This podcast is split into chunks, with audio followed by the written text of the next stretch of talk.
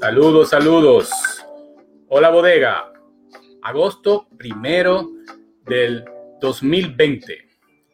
Esta semana tenemos a Josefina Infante, dominicana, profesora, consultora y una mujer dedicada toda su vida al desarrollo del el Bronx, del área de Hunts Point. Josefina Infantes, agosto primero, 2020.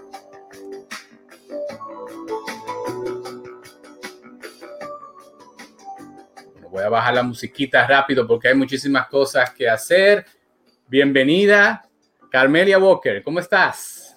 Hola José, ¿cómo estás? Una semana más junto a ti y pues feliz siempre, lo digo, eh, estar contigo con, esa actitud positiva que, que, que, llena a todo el mundo. Así que una vez más eh, eh, te doy a ti ahora la bienvenida, el bienvenido al show. Está bien, está bien, está bien. Gracias, gracias. No, no, yo feliz de que estamos otra vez, estamos aquí. ya, otro día, otra semana más. Otra semana más. Y sabes, se acabó el mes de julio. Ah, sí, porque hoy agosto primero. No, no, tú tienes razón. no te equivocaste en esa. sí, Bueno, pues vamos a brincar a nuestra primera sección. ¿Qué es? Lo que hay. ¿Qué es lo que hay? Bueno. Bueno. Eh, ¿Empiezas tú o empiezo yo? Porque es no, no. El tema central de esta semana es las cosas no parecen que van a estar muy buenas. Eh, para nuestro mundo de bodega, los clientes, el tráfico, eh, hay muchas cosas por ahí, así que ese es como el tema central de qué es lo que está pasando esta semana. Eh, bueno, que viene siendo como fase 4, que entrando en la fase 4 las cosas no se están dando como pensábamos que ya se hay menos muertos, va a arrancar. No, no, no, José. Eso está viéndose en la parte económica bien feo. Sí, yo creo que el punto eh, que inicia esta, esta fase, sí, se abrieron se abrió casi todo, pero los consumidores no están yendo a los restaurantes, no están yendo a los lugares diferentes que, de, consumo. Sí están visitando bodegas, pero mucha gente, aunque puede ir al trabajo, definitivamente ha decidido que eh, se quede en su casa, que se quede en su casa. Entonces, eso es una fase 4, pero la gente no sale por decirlo de alguna manera. Sí, pues una fase 4 que no es tan activo como fue el, que va, que no va a ser tan activo como el fase 3, porque fase 3 la gente salieron un poquito más, eh, las bodegas tuvieron un poquitito más en alto de venta, pero fase 4 no va a ser así. Por ejemplo, en mi caso, como le dije en el, en el programa pasado, que yo dependo mucho de la universidad, de la escuela, y por lo que veo no va a ser un, un tiempo completo la universidad va a ser, eh, va a ser como un part-time, eh, todo eso. Y ahí es que te el detalle. Hablando de universidad, brinquemos a escuelas. ¿Qué, qué, qué, qué, se escucha con las escuelas en, esta, en los próximos días? Bueno, las escuelas no van a ser como los cinco días como eran antes, van a ser tres días y parcial. O sea, una parte en casa, una parte con sus maestros que tampoco estoy segura que hay mamás que no van a mandar a sus hijos.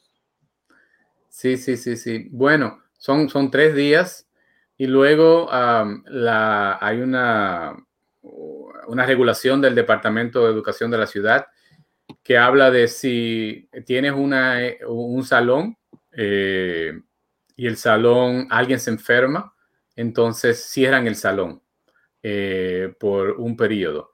Pero luego si hay múltiples salones, la cosa se complica y tienen que cerrar la escuela entera.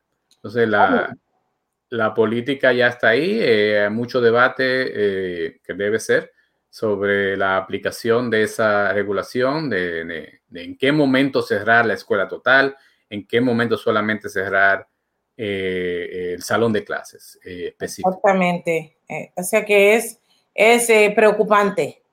les digo a los bodegueros que manténganse firmes, porque no sabemos que va a venir una baja bien fuerte y no sabemos cómo reaccionar de nuevo. Incluso eh, en Nueva York eh, todavía están pensando que pueden volver a cerrar la ciudad. Sí, Entonces eso es un poquito preocupante eh, en lo que viene para el mes de agosto, que es fase 4. Claro. Entonces también ah, las personas que estaban desempleadas recibían la ayuda bueno, sí del estado de Nueva York, pero además 600 dólares semanales por, el gobierno federal. Por el desempleo. Y eso ahora está en peligro, de hecho paró. Eh, todavía hay la posibilidad de que se reactive en las próximas semanas, pero eso también va a afectar que las personas tengan menos efectivo. Eh, y bueno, hay este peligro de un desalojo masivo. Eh, en, hay estaba leyendo 1.5 millones de personas en el estado de Nueva York pueden ser desalojadas si no imagínate, eh, eh, los landlords siguen cobrando. Ellos también dicen que tienen que pagar sus sus biles o sus cuentas. Cómo hacer con mucha gente que ya tienen casi 6, 5, 4 meses en casa no es la misma producción. No así que es preocupante eso, es preocupante. Sí, sí, sí. Bueno, y hay dos cosas más que yo quiero ah, eh, puntualizar en, esta, en, este que es lo que hay. La primera es el censo. Señores, el censo, como saben, obligatorio cada 10 años, ah, eh, también privado. La información del censo no es compartida individualmente en el gobierno federal.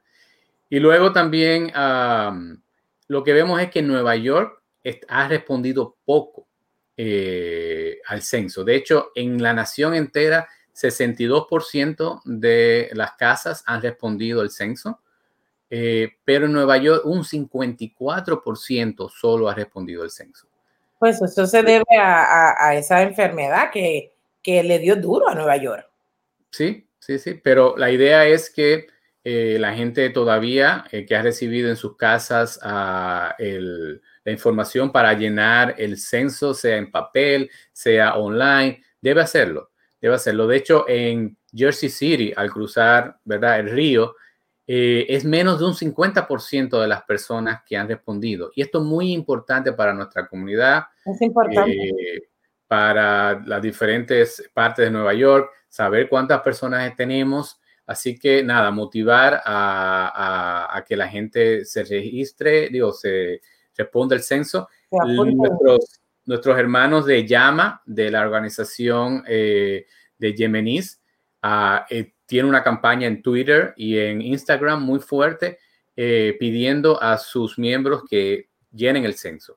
Así que también nosotros queremos extender eso a todo el, a todo el mundo que nos escucha. Claro, porque el censo cambia muchas cosas. Eh, de ahí vienen muchas cosas positivas, tanto para nosotros ciudadanos y también para inmigrantes. O sea, que la gente no tenga temor de contestar. Eh, yo, me, yo me identifico con mis hermanos eh, inmigrantes y a veces nosotros no queremos y pensamos, no. Así que yo les exhorto que llenan ese formulario tan sencillo que es y envían eso, que eso va a ser un cambio positivo.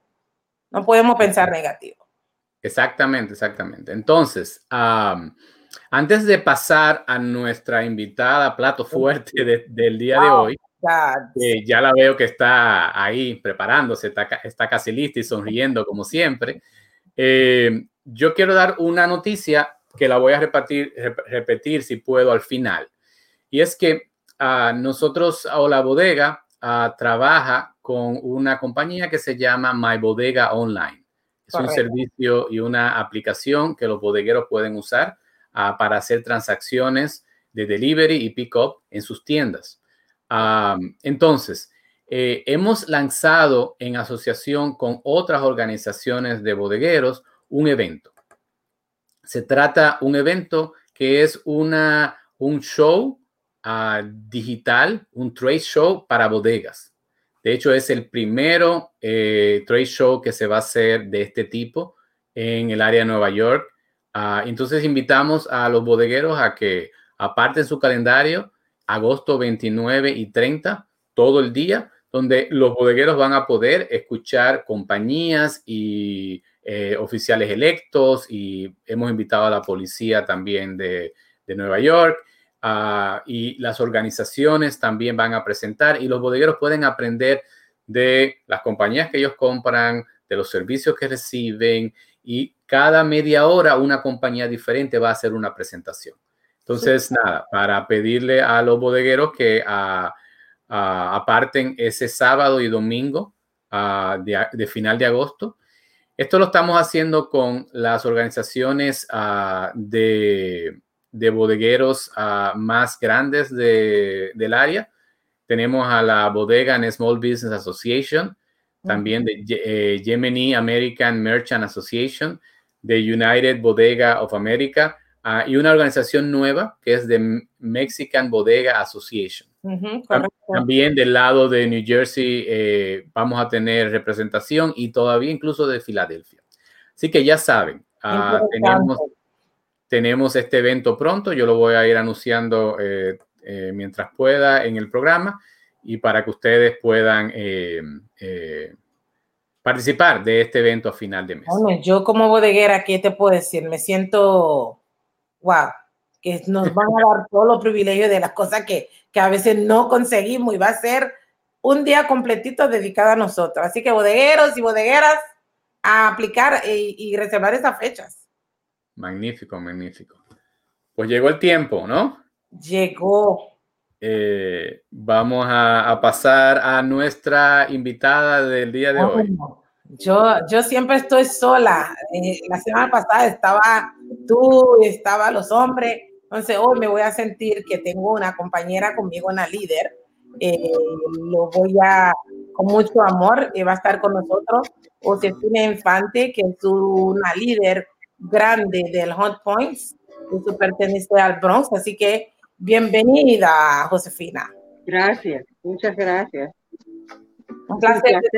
y los felicito a ustedes por seguir la lucha, que es, eh, nosotros tenemos que estar en la lucha siempre pero una lucha linda porque estamos progresando. Así es, así es. Gracias por decir que sí a nuestra llamada y participar con nosotros en el show. Así que José, yo sé que tiene mucha pregunta, Josefina, hoy. ya yo me imagino mi hijo. Claro, claro, claro. Bueno, Josefina, pues muchas gracias por estar con nosotros. Hay muchísimas preguntas. Si algo el bodeguero tiene que sacar de aquí es un entendimiento de compromiso al desarrollo que ha sido toda tu vida y luego también entender un poquito más de qué es Homes Point, uh, que tiene que ver mucho con eh, tu desarrollo profesional. Quizás hay bodegueros que no conocen lo que es el mid market, el fish market, o lo saben a nivel general. Y yo, quisiéramos que nos, que nos, explicaras un poquito sobre el tema. Eh, vamos a empezar con lo básico. Josefina, uh, ¿de dónde tú eres? Bueno, eh, de padres tibaeños, de La Vega y Santiago. Eh, nací en, Manhattan, en donde muchos dominicanos nacieron, pero los trasladamos al Bronx y yo entre el Bronx y New Jersey, donde vivo ahora, eh, me crié aquí, pero con mucho amor, mucho, mucho amor y muchos valores de República Dominicana. Eh, y estudié estudié hasta últimamente para que vea que nunca es tarde para mi maestría en administración de negocios. Después de, trabajar unos 28 años en Hunts Point, mi, mi papel era como un líder, no político, pero de negocios. Yo tenía una cámara de comercio que cuando llegué estaba en cero, en nada. Y eso lo no, no, me brinques todavía a la cámara de negocio. Vamos a echar un pasito para atrás y vamos a hablar de tu querida, tu querido pueblo, de tu familia, ¿verdad? Ay, mi, pueblo. Eh, hablemos de. en estos años uno se acerca más a sus raíces, que es sumamente importante. Y mi mamá fue maestra de las Mirabales allá.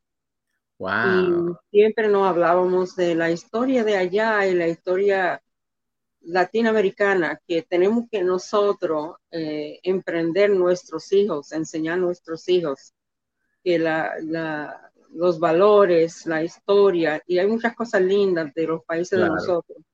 Claro, por ejemplo, le, para... encantaba, le encantaba compartir um, de sus colegas, de las hermanas Mirabales, de lo que es la amistad allá.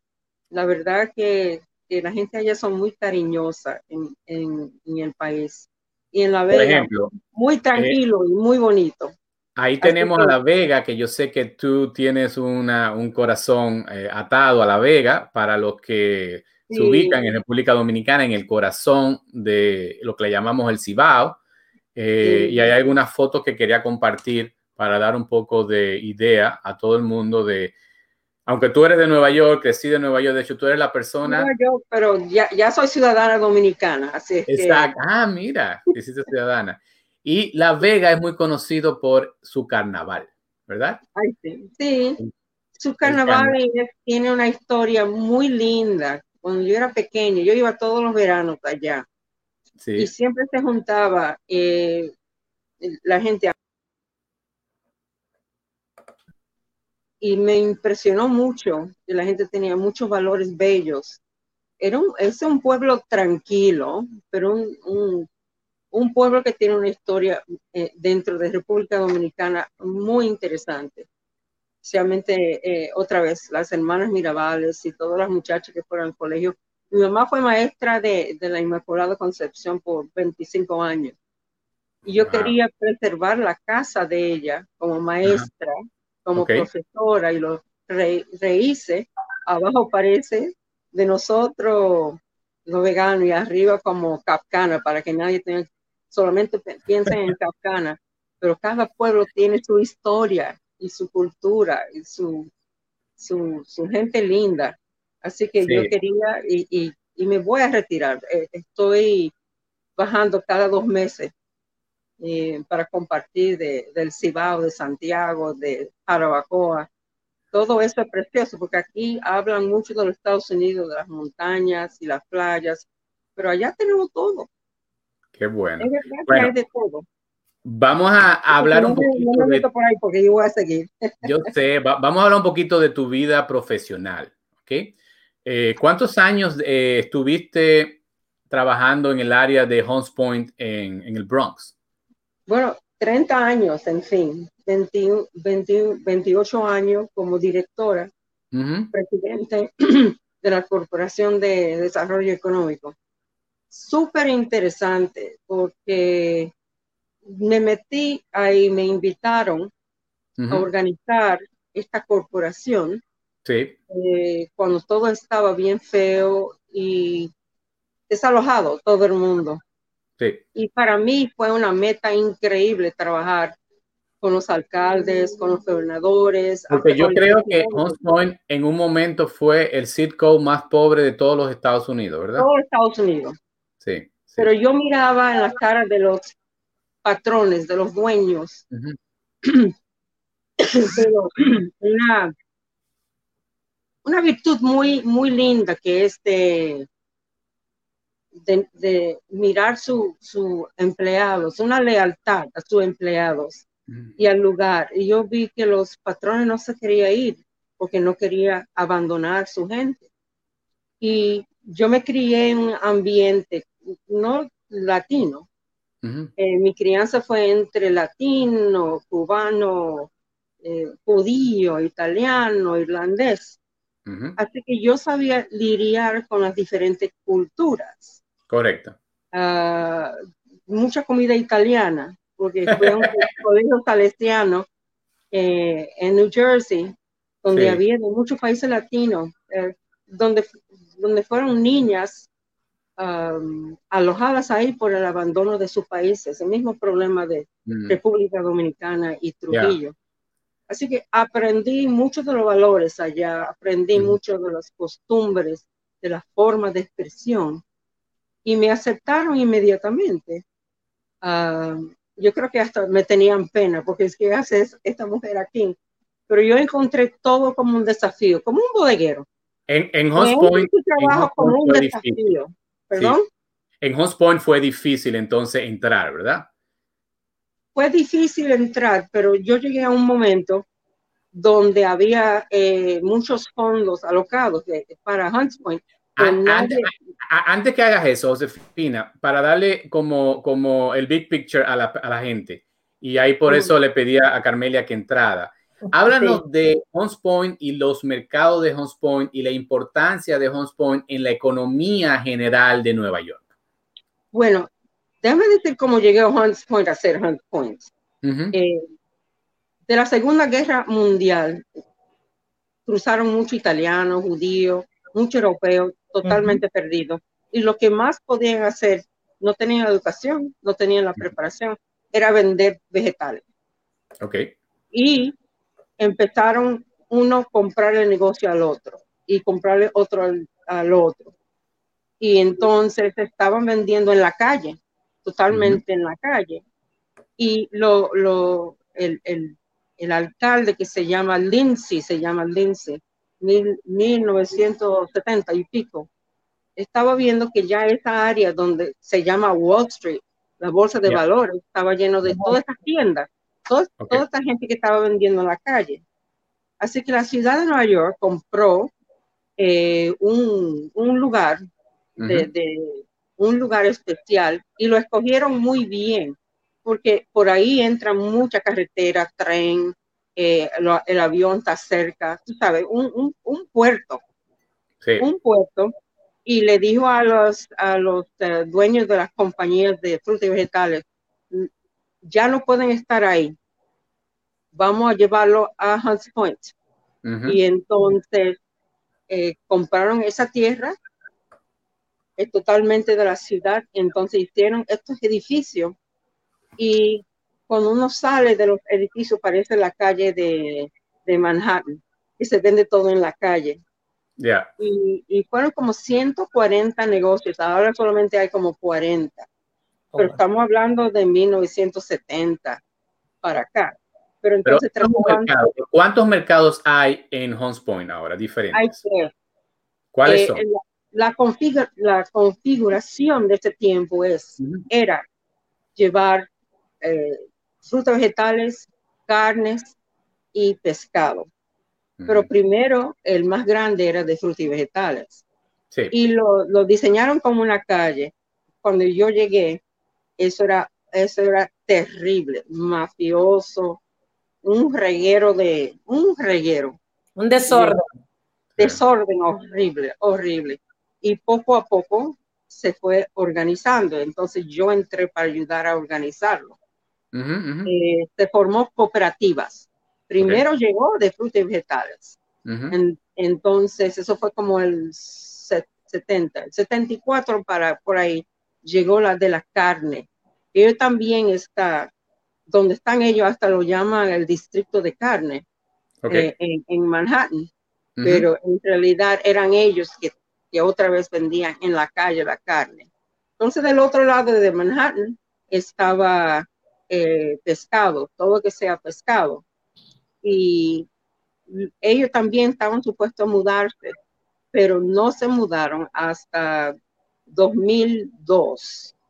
Entonces son tres mercados, uno de carne, de frutas y otro de, pescado, ¿verdad?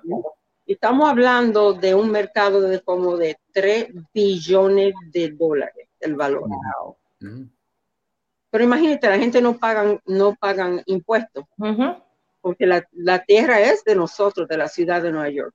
Pero se formaron tres cooperativas, una de carne, una de, de frutas vegetales y la otra de, pescado, el Fulton Fish Market. Yo llegué a inaugurarlo, yo llegué a, ayudar a planificar el último. Y los, lo bonito de esto es que me aceptaban porque la ciudad no, no le interesaba a la gente del Bronx ni le interesaban ese tipo de negocio, porque no era Wall Street. Y yo me metí a representarlo en la ciudad de Nueva York con todo el caché que uno puede hacer eh, y decían, ¿qué hace esta mujer aquí? Eso te iba a preguntar casualmente. Una mujer enfrentando, si es un reto, en ese, en ese momento, en esos años, eso era algo difícil. ¿Cómo, cómo pudiste eh, lidiar con ese challenge? lo que, lo que sucede, eso es lo bueno de la buena educación, hablar bien, no tenerle miedo, saber que uno tenía una misión y una visión de representar no solamente los dueños, pero hay gente que trabajan ahí. Y una de las cosas muy importantes que yo vi en mi padre y todo el mundo que llegó de República Dominicana por, por eh, no, no, porque tenían, se, escaparon de Trujillo o que tuvieron, es que trabajaron como obreros, pero esos fines de semana eran todos intelectuales. Y yo aprendí de todos los intelectuales. Mi papá leía el periódico, yo tengo padrino que leía el New York Times y todo. Yo chiquita. No, no, me dio miedo porque sabía que estaba representando primero eh, un esfuerzo único de, de 15 mil personas trabajando ahí. La mayoría eran latinos, negros, los dueños eran irlandeses, judíos, italianos. Hablemos. Todo era, gente, era un mundo obrero, pero yo sabía que el obrero era obrero ahí, pero cuando llegaba a su casa eran otra gente. Claro. Eran personas que compartían su educación o con ambición. Josefina, eh, para, para, avanzar en la, en la entrevista, yo quiero hablar de otras cositas. Ah, por ejemplo, este Hunts Point Economic Development Corporation tenía un gran evento que todo, todas las personas importantes de la ciudad de Nueva York iban anualmente a dónde y a hacer qué. Bueno, yo, yo hice el primero en el 1988, imagínate. Otra vez había perro, crimen y de todo. Me junté con un chef judío que nos enamoramos de, y él, él era un chef de, de, clase A, que hasta para, para el Trump hacía fiesta, hacía fiesta para la alta sociedad de Manhattan. Y él le tomó cariño a mí y miraba lo que estaba haciendo. Y entonces yo dije, vamos a hacerlo. Y los bancos, yo hablé con los bancos y ellos me dieron el dinero. Yo no comencé con nada, cero. Y ¿Pero qué era específicamente? Lo que no entiendo. Era, era? un, lo que se llama un pop-up party, un, una carpa. Y se servía comida exquisita que se servía a Trump y toda la gente rica. Bocadillo y en el medio teníamos una feria de compañías de, de Hunts Point, que en realidad Hunts Point es muy importante para el turismo eh, en, en, en, Manhattan y en toda la comida viene de ahí.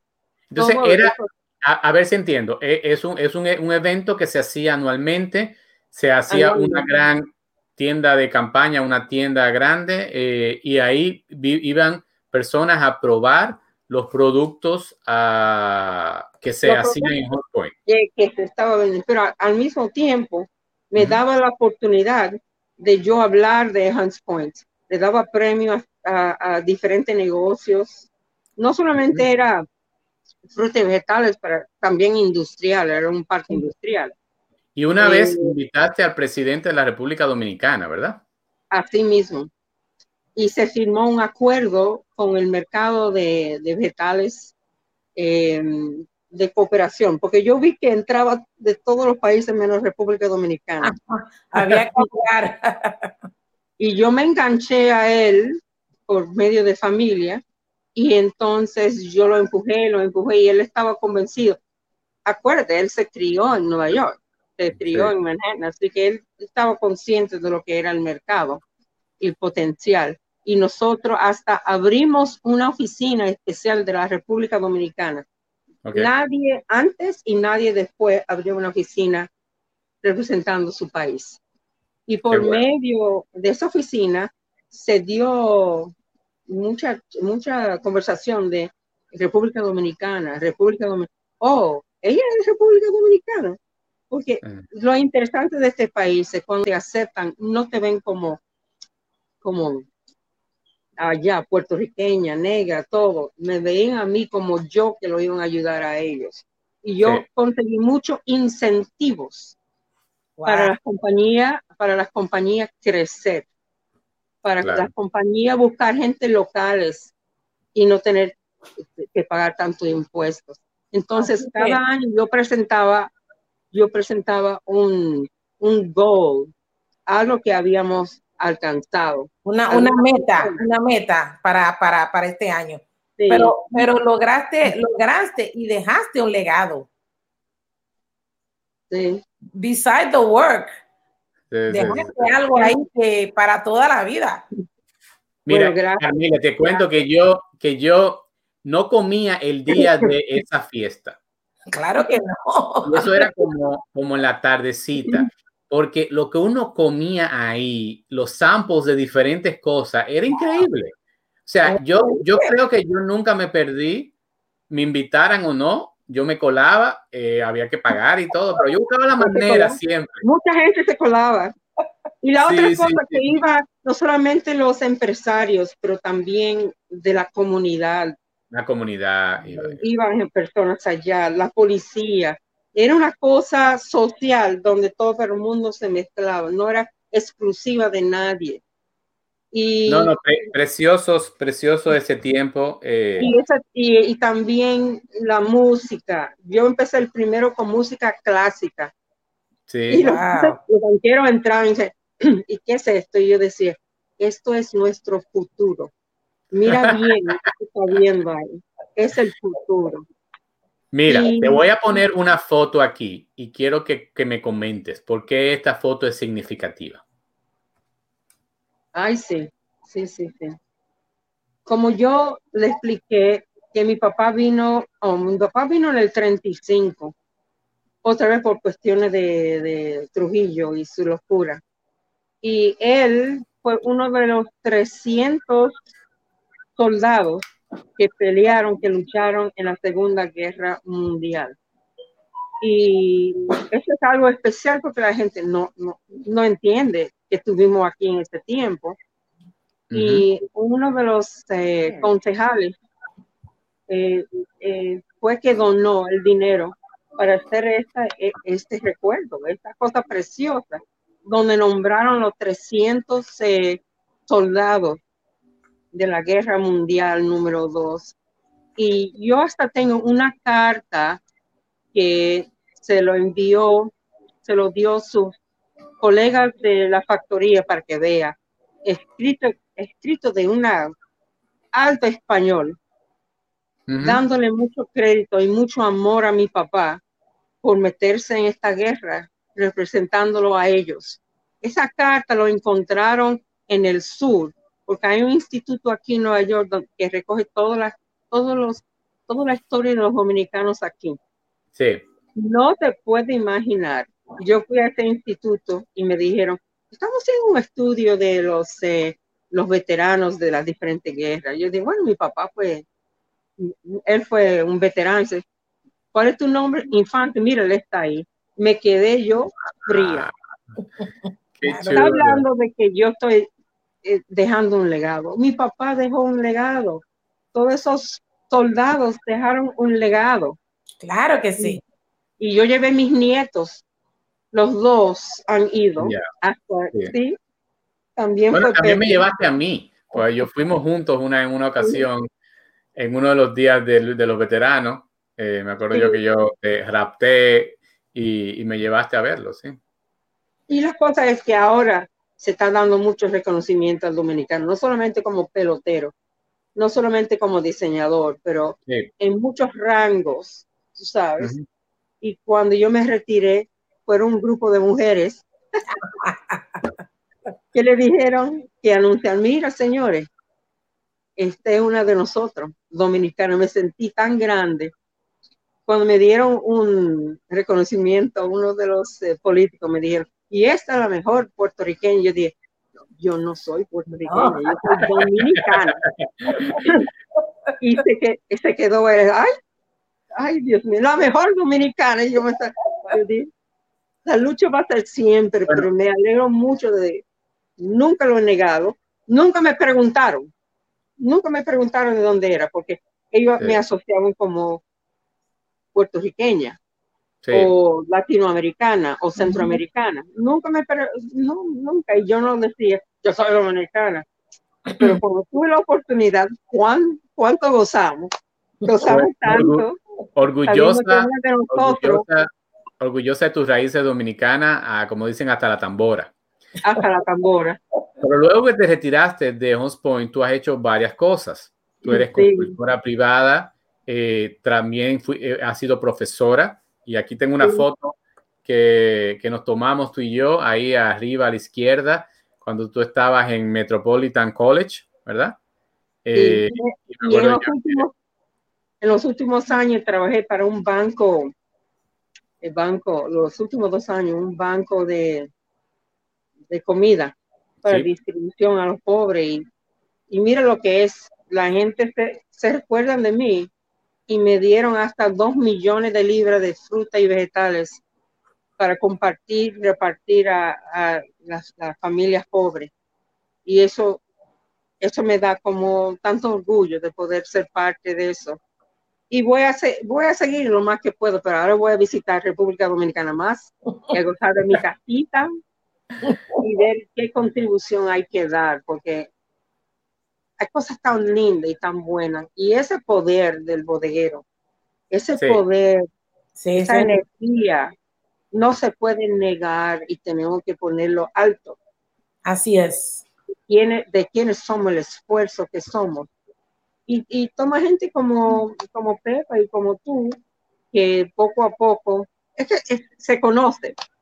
Cuando se habla de, yo decía, cuando estaba trabajando con República Dominicana, es que la comida es riquísima de allá. Claro, claro.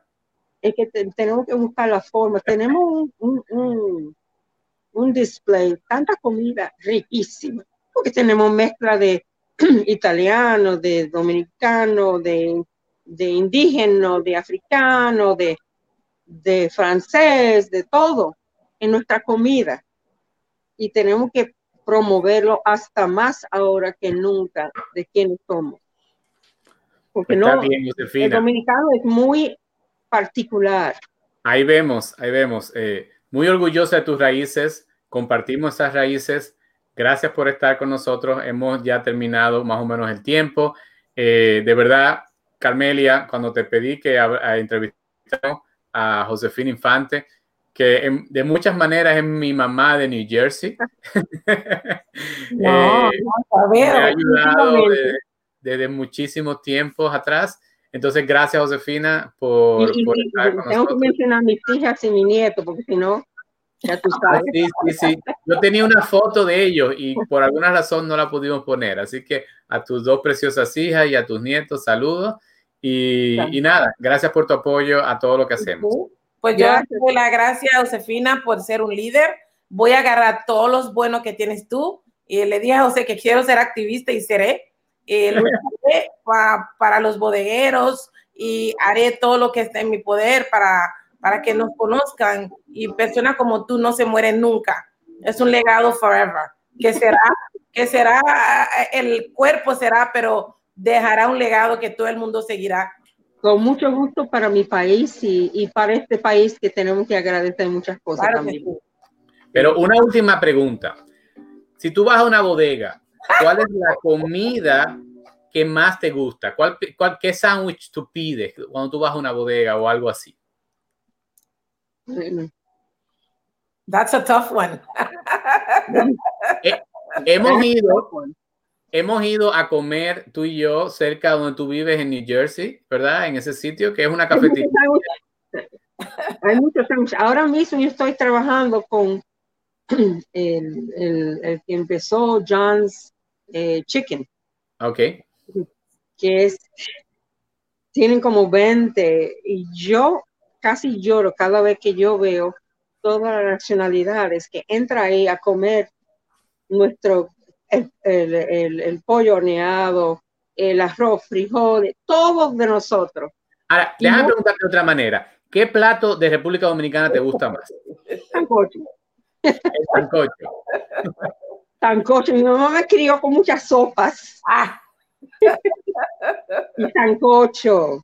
Okay. Así, tiene todo adentro. Cada vez que yo trato de llevar gente a, conocer el sancocho y se vuelven locos. Y también, también el mangú. ¿Quién no puede negar el mangú? Y, todo lo que contiene, todo lo de nosotros es, bueno. No, no. Es que tenemos un menú increíble, increíble.